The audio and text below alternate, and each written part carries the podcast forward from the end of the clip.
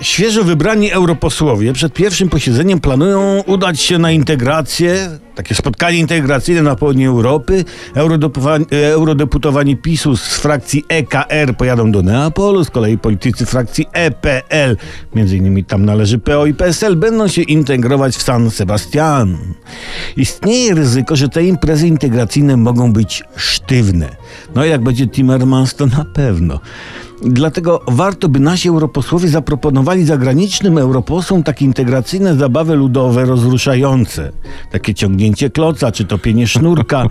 Najbardziej integracyjna jest jednak zabawa jajkami. Prawda? Panie mają za zadanie przełożyć surowe jajko, przesuwając je od dołu w nogawkach z jednej nogawki do drugiej. Prawda?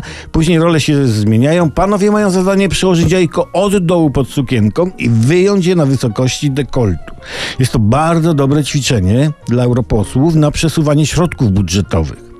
Warto, aby na spotkaniu wybrać szefów frakcji, prawda? Służy temu zabawa, którą można nazwać w kiju Macieju.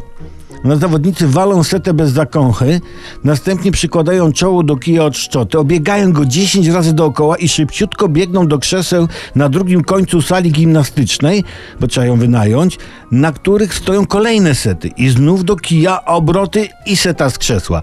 Ten, który najdłużej wytrzyma, zostaje właśnie Timmermansem swojej frakcji i dostaje w nagrodę pumek z przewodniczącego.